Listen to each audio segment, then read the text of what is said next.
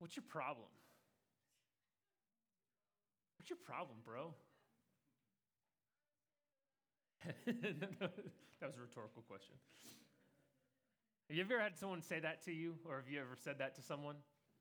What's your problem? Come on. Answer Well, now that you mention it, quite a few things, right? Of course, that's not how someone ever is asking that question. They're not ever genuinely interested in what your problems are. You're their problem, that's why they're saying it that way. But we look around and everyone's got an answer to that question when we think of it less in a very small, kind of like personal interaction sort of way, and we think about it in a more of a big picture sort of way. Everyone's got an answer. Just fix this. The world would be a better place. People would be better, etc., etc. But it is often like when you walk in, parents, you know what this is like. When you walk into your kids' mid fight, mid argument, you hear something in the background in your house, and it starts as a dull murmur, and then it rises 10 decibels at a time, right? Until all of a sudden you're like, oh my goodness, I can't just sit here and pretend that that's not happening anymore, right? And so you rush in before it continues to escalate to the point of of needing to take someone to the hospital, right? And you're like, I better at least interject before then. And you stop the confusion, and then everyone begins to tell you what the real problem is in the situation, right? And it's never themselves, it's always what someone else was doing that is the cause of whatever the argument was. We've got lots of problems that we face it was really difficult at times to get down to the bottom of what the real problem is, right? I mean, in those situations with my kids, it's we had the conversation and I asked the questions, but I'm like, I really can't. It's so hard to pinpoint where this actually, what the real true problem is here. I don't know, so I just ground everyone. That's what I do. Like, you're all in trouble. Because I can do that, I guess. It's confusing and if we're confused about the problem, uh, then we're bound to be confused about the answer, right? Mm, there are a lot of options out there as far as what the problem is. A big picture in our world, right? There, it could be a societal problem that there are systems and structures in our society that have created and perpetuated this problem and, and you got to change the system. If you change the system then you solve the problem right? And we can't deny we cannot deny that there are very broken and flawed systems in our world right? But is that a symptom or, or is that the, a disease is that the, the disease? Is that is that a problem or is that the problem there could be an academic problem, some might say. People lack, you know, they lack proper education. They, if they just knew more, if they were better educated, then they could make better decisions, right decisions. That would solve the problem. And no doubt, education can be beneficial. But if people aren't educated in the truth, that additional knowledge can sometimes result in positive things and sometimes result in actually more negative things, right? Or maybe it's a therapeutic problem that we have. People, they've got these bad feelings, anxiety, anger, depression, etc., etc. And people, they need to be whole, right? We need to help people to be whole, and that would solve the problem. And we would agree that those things are really big issues in our world. They're, they're problems that we face. But again, are they each a problem or are they the problem? The moralistic problem, some might say. These people would say, and they would admit that there is a sin problem in the world. There is this problem where people do things that they ought not to and often know they ought not to do. And we need, we need to get people living right. If we could just get them living right, that would solve the problem. And certainly we would agree that we want people to live like Jesus. We want people to live according to the Bible. But even still, there is something missing, I think. Have you ever heard someone say, man, even if Jesus isn't true, I'd still be a Christian because it's just a better way to live? You ever heard someone say that? I've heard, I remember in, in high school hearing someone say that. And while there maybe is a sliver of truth in this, I do think my life is better because I follow God's word. I, I, I do think my life has gotten better as I've followed God's word better, but not always.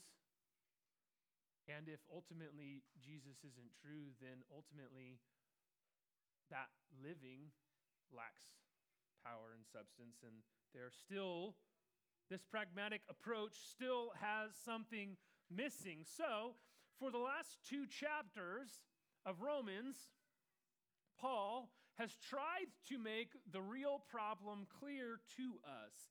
And that is that we, you and I, are radically sinful people. Do you realize that? You are radically sinful. Without Christ, we are all radically sinful. There is no person who is not corrupt, and there is no part of us that has not been affected in some way by the corruption of sin. But not just that. The real issue, the real issue we face, as Paul has described in the last two chapters, is that because of our sinfulness, we are now under God's wrath and judgment. Even if we could correct it from this point on, even if we could make all the right adjustments, we could solve all those little issues, and we could kind of like start fresh and move forward, we would still stand condemned. So to put it simply, the question is this this is this is the problem. How can wrong people be made right? How can wrong people be made right? After two chapters, this is the, the question that, that hangs over our heads. The real problem how can wrong people be made right? And Paul hinted at it back in chapter 1, verses 16 and 17. Back before we realized just how bad the problem actually was, right? Paul said the, the gospel is the power of God for salvation. The gospel is what reveals God's righteousness. But how? He doesn't, he doesn't really define it at that point. Instead, he goes into this parentheses telling us the issues that we have, why it's so important. But now, but now, he's going to tell us what the gospel is. Now comes the long awaited moment, right? I've often said that the gospel is how God loves and saves rebel sinners through Christ's life, death, and resurrection. That the gospel is how God loves and saves sinners through Christ's life, death, and resurrection. And I think that's a really good, a brief, and understandable definition uh, based off Paul's words in 1 Corinthians 15. But in our passage today, Paul is going to give us a different uh, uh, uh, styled, uh, equally true definition of what the gospel is. He's going to give us a much more technical definition that specifically addresses the question how can wrong people be made right? So here's, here's the definition in a sentence, and this is the sermon in a sentence. If you get one thing, this is what I want you to get. The gospel, friends, the gospel is justification through faith alone in Christ alone. The gospel is justification through faith alone in Christ alone. Now you might be thinking, gosh, that sounds a little technical, Cody. It is. Because this passage is a little technical. And this sermon is going to be a little technical because that's what this passage is. So, if you have your pen and your paper, you may want to pull that out. There might be some words uh, used and defined uh, as best as I can for you. out of this, this passage. So here's the, th- the questions we're going to try to answer. Hopefully, this helps us to understand what it means that, justifi- that the gospel is justification through faith alone in Christ alone. First question is by what are we justified? By what are we justified? Second question is through what are we justified? And the last question is this what's justification? We've been talking about it this whole sermon. What is it, anyways? We're going to talk about that. So, first, by what are we justified? Our passage last week, it ended with this declaration that the whole world, the whole world is accountable to God, right? We need something to justify us. We need something to fix our problem. In works of the law, by works of the law, no human being will be justified in God's sight. So we know quite clearly that our works, our deeds, our actions will not or, or, or will always be insufficient to justify us. But then in verse 21, it starts, but now. All I got to say is the Bible has some nice buts in it, okay? But now, the righteousness of God. You can't justify yourself, but God has done something. He has done something. Paul is deliberately, linguistically connecting this idea of the righteousness of God here in this verse, all the way back to the righteousness of God in chapter 1, verse 17. He is tying these two things together. Okay? He's saying that that I was referring to there, I'm about ready to describe right here. It's the activity of God to save. It says the righteousness of God has been manifested apart from the law. Paul is declaring a new era in salvation history. Not that, not that it used to be through works of the law. We've seen that that is insufficient, and he will describe that even pre Christ, people were saved through faith in, uh, in Jesus in a forward looking way. Rather, what he's saying is that the way in which God brings people into relationship with Him used to be through a covenant that was centered around the Mosaic law, and now it centers around the person Jesus Christ. He's quick to add here that the law wasn't a waste, that the law is not utterly scrapped, but that the law always pointed to Jesus. It's not as if God realized at some point in human history, man, this whole like Mosaic law plan that I had, it is not working out very well. Maybe I'm going to maybe I'll shift to plan B. I'll shift to the Jesus plan and we'll see how that goes. No. Jesus was always the plan.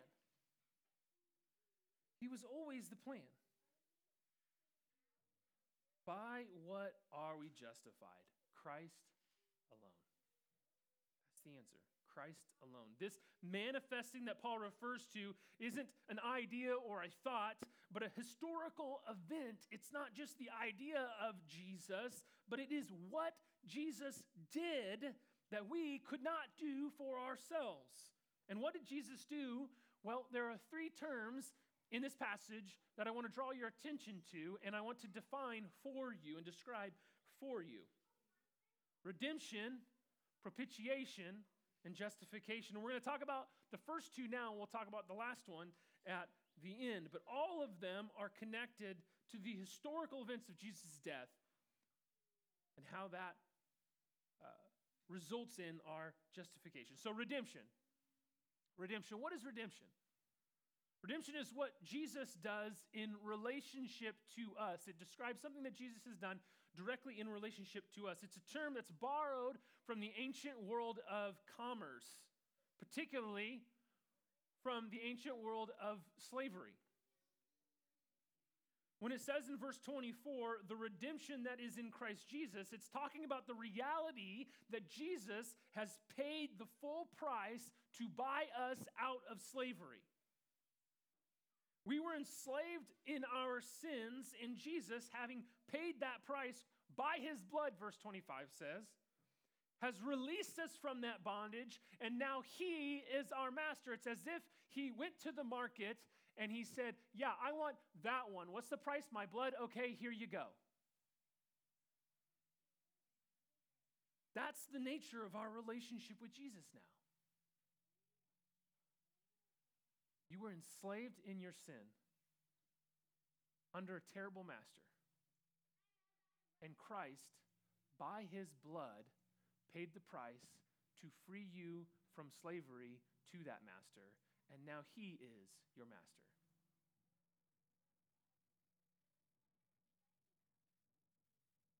Simple, perhaps, to understand here, harder to live out at times. But that's what Christ has done for you. The term propitiation we find in verse 25 says Jesus, whom God put forward as propitiation. Now, this is a bit more difficult to explain. This is what Jesus does in relationship to God on our behalf. So, redemption is what Jesus does in relationship to us. Propitiation is what Jesus does in relationship to God on our behalf, if that makes sense. Propitiation, it, it, simply means to turn away God's wrath. That's probably the, the most simple, kind of easy definition that I can give you to turn away God's wrath. That's what propitiation is. It's a term that's borrowed from the ancient world of religion, actually. The ancient person had some notion that they had done something wrong, and they had some notion that there must be gods that exist. And if those gods exist and they've done something wrong, then those gods must be mad at them. They must have wrath towards them for the wrong things they've done. And so they would go and propitiate, they would kill an animal in honor of that God in hopes that that God then would not kill them instead. And these ancient people, they actually were sort of on to something to a certain degree. They knew that there was some sort of problem.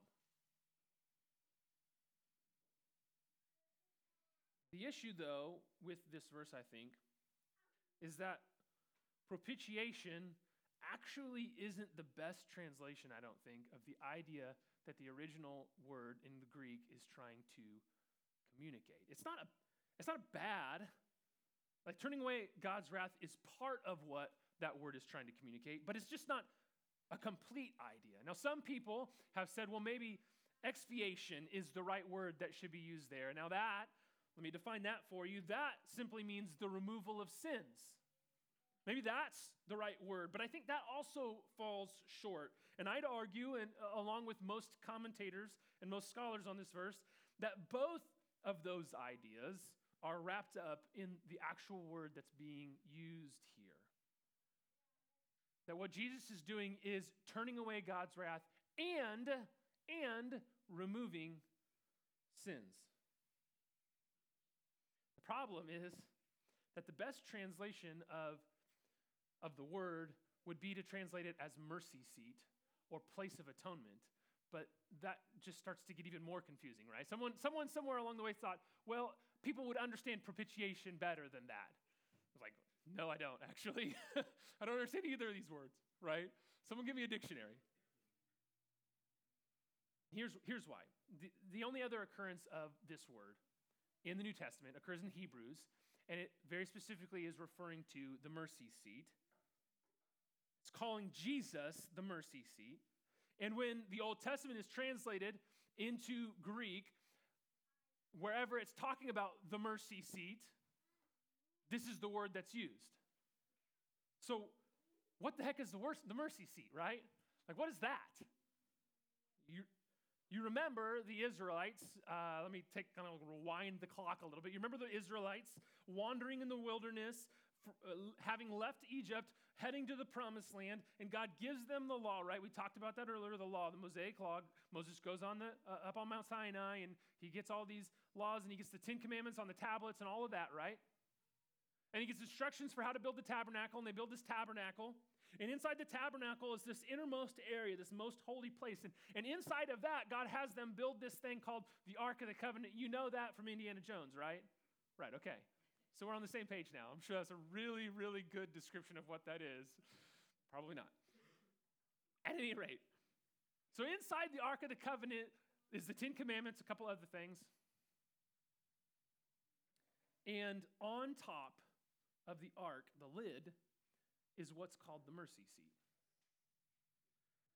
And there's some cherubim that are there, and their wings are over the top of it. And above the mercy seat is where God manifests his presence among his people in this most holy place. Okay? Are you starting to catch the importance of this, this place, this thing?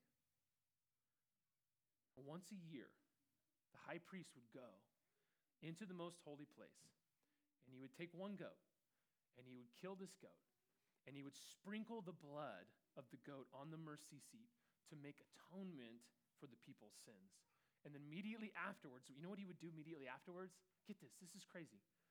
He would kill, and no, he wouldn't kill actually. He would lay his hands on another goat, and he would confess the sins of the people on that goat, over that goat. And then they would let that goat go into the wilderness away from the people. That their sins would be atoned for, would be that, God's wrath would be propitiated, turned away by the killing of this goat, and then that, that their sins would be removed from their presence as this goat takes them away, symbolically, right? It was only temporary. Every single year, they had to do this. And even and even, and even then, it was still understood that it was in some way insufficient.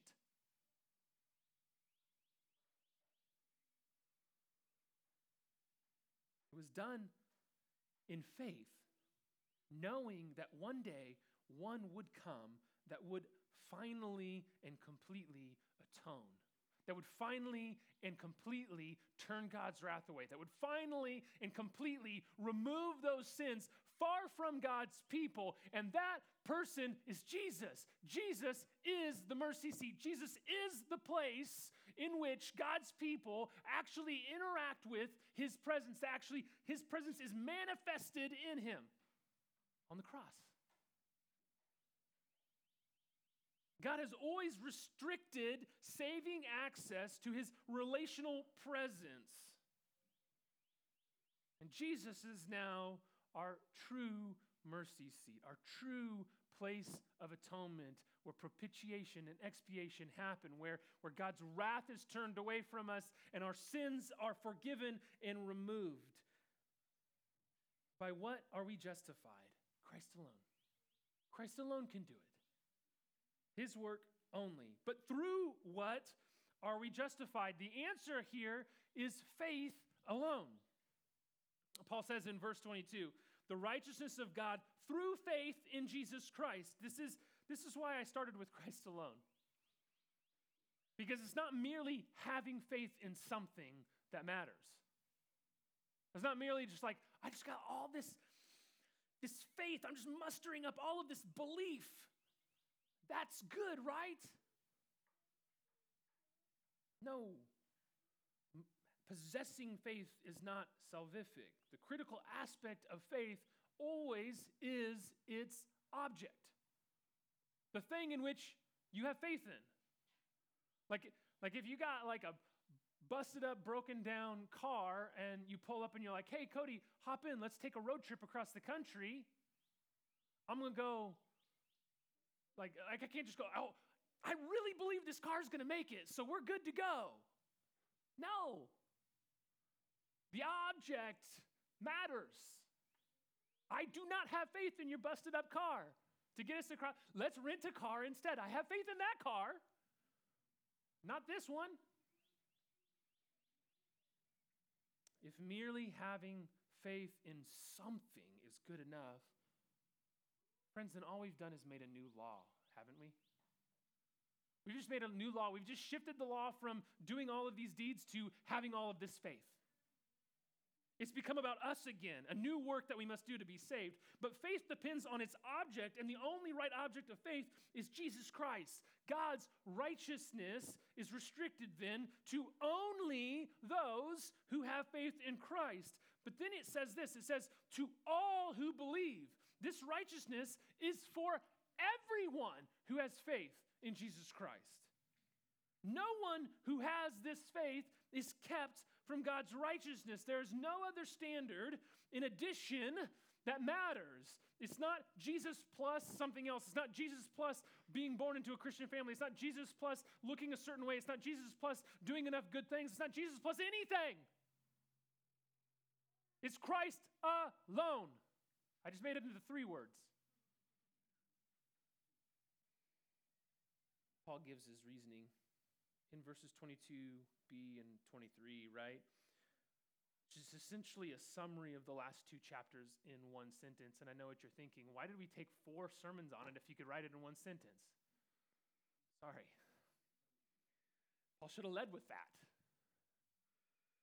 The point is this in regards to our standing before a righteous God, there is no difference between one person and another on their own. I want you to get this. In terms of in regards to our standing before a righteous God. There is no difference between one person and another. Every earthly category that we come up with, and we come up with lots of earthly categories, right?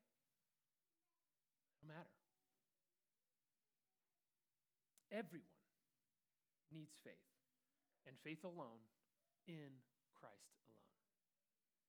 my, my kid's favorite phrase some days is this no fair. No fair. Can we do this? No. No fair. Silas, all the time. No fair. No fair. Like, everything, everything can't be no fair, right? It's like when, uh, in the middle of the day, right? So I work from home generally, unless I'm at the coffee shop, I'm at home. My kids are at home. Uh, and so I might come upstairs in the middle of the day. You know, I've been working hard and you need a break sometimes. So I might get in the cabinet and uh, pull out those um, Aldi brand, like Girl Scout cookie knockoffs with the peanut butter on the inside. And they're way better than Girl Scout cookies. You know what I'm talking about? Those are delicious, okay? That is like the, it's bad for me, okay? So I might pull that open go like, whew, I need a break from thinking and studying and writing sermons and, and eat one of those cookies. And my kids, of course, what do they say? Hey, Dad, can we have a cookie? Can we have a cookie? You're having a cookie? Can we have a cookie? And what do I say? No. No, you cannot. These are my cookies. And what do they say? No fair. Why do you get one? Right? And the answer, of course, is I bought them. That's why I get them. When you buy your own cookies, then you can have your cookie whenever you want. For it to be no fair that they don't get one would imply that they are in some way owed a cookie. But they are not owed a cookie. I don't them a cookie. No one owns a cookie. They've done nothing to earn a cookie. There's nothing that I promised them a cookie for doing. I get to have a cookie because I did a job and I earned a paycheck and I went, well, Amanda went and bought the cookies for me, let's be honest. So her and I can get a cookie. But they don't. In fact, I could sit here with them right in front of me and eat this entire box, this entire sleeve of cookies, and not feel bad about it for one second that I didn't give a single one to them because they are owed none. It's perfectly and completely fair. Additionally, I will say, I'm really belaboring this story. If I do give them a cookie, that is what we call a gift, right?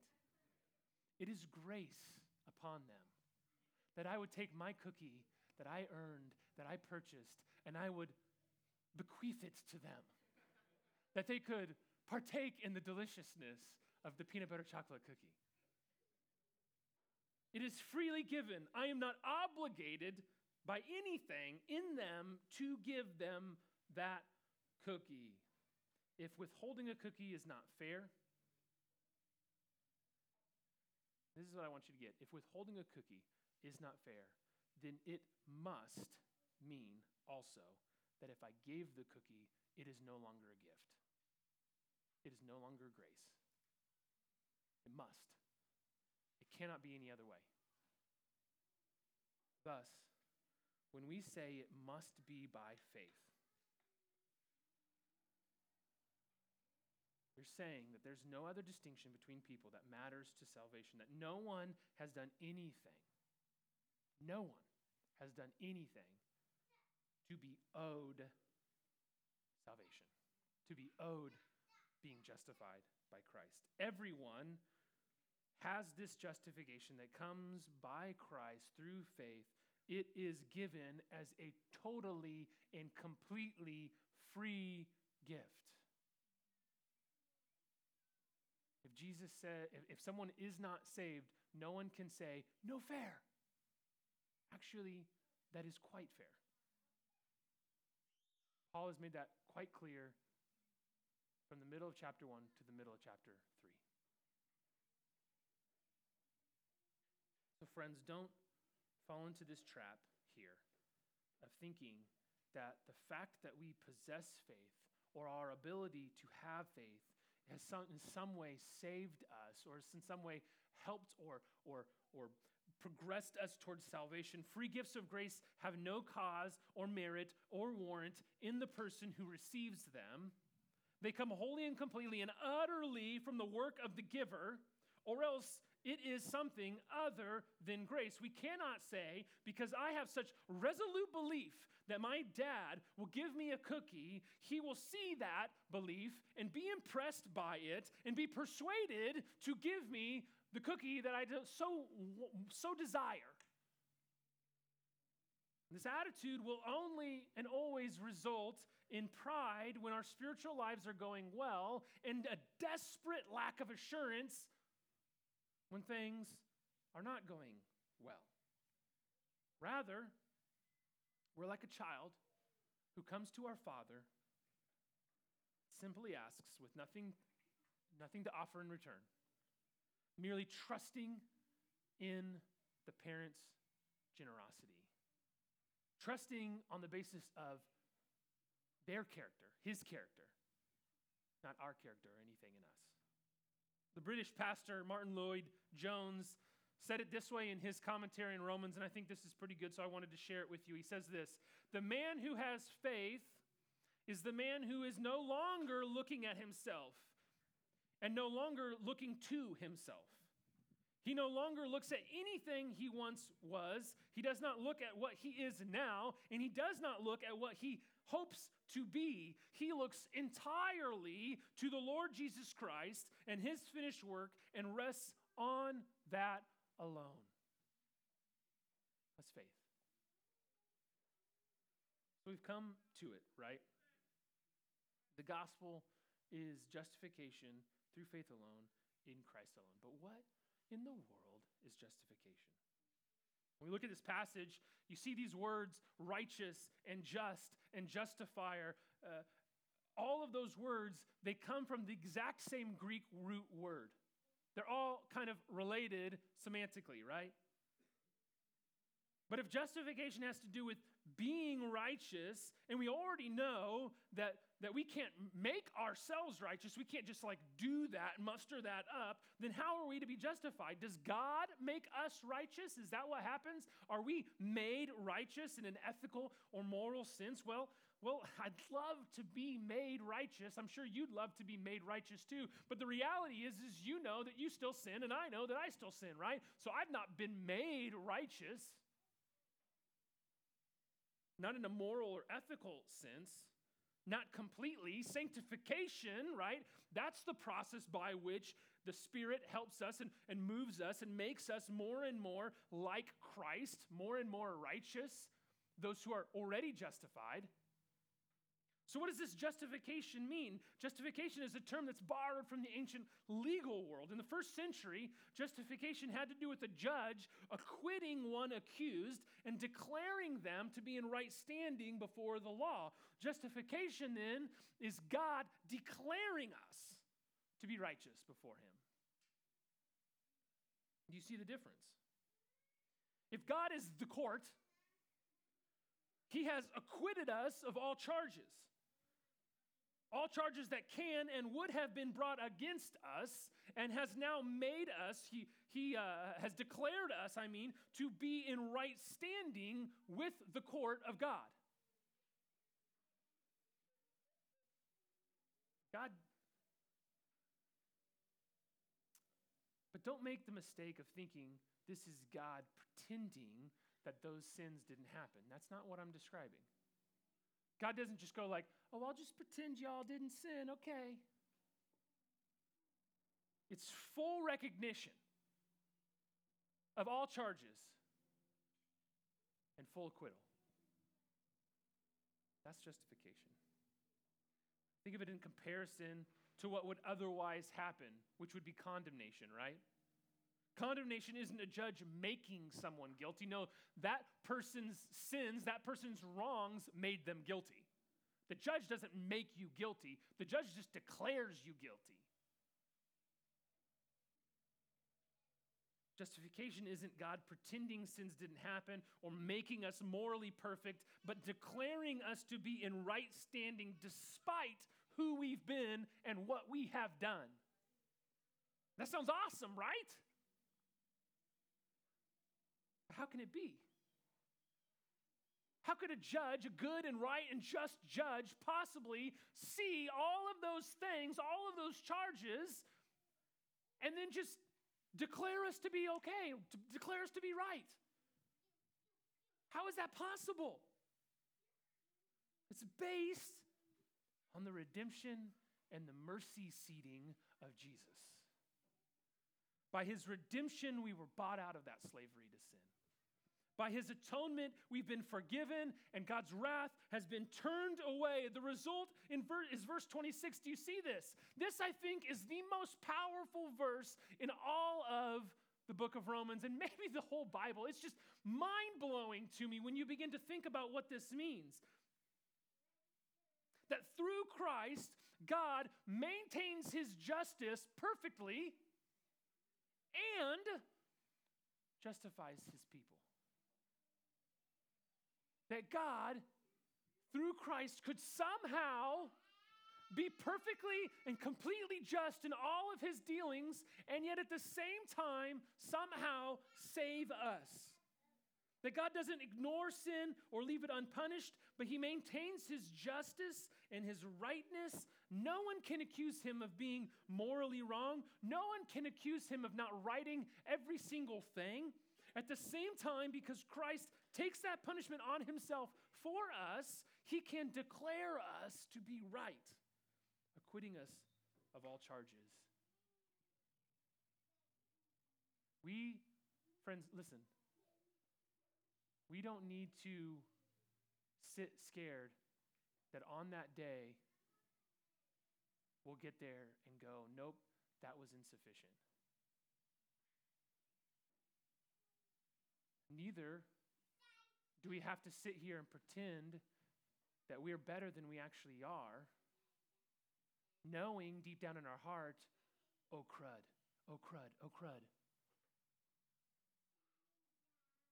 God is perfectly just and yet the justifier of his people. Additionally, additionally, he's found a way through faith to apply this even to those who died prior to Christ. What seemed like God withholding justice or letting past sins go unpunished was actually the work of Christ being applied on credit to people. We get it on debit now, they got it on credit. I'm a crazy. A plan like this could only be devised and executed in the mysterious wisdom and power of God. No, I don't, I don't know how anyone could come up with this.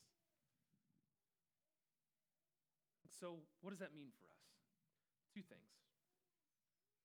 Two things this morning. We have every reason for gratitude. We have every reason for gratitude, for immense, overwhelming, uncontrollable gratitude. R.C. Sproul, I think it was R.C. Sproul that said it like this. He said, We've contributed, the only thing we've contributed to our salvation is the sin that makes it necessary. Right? That's such a good line.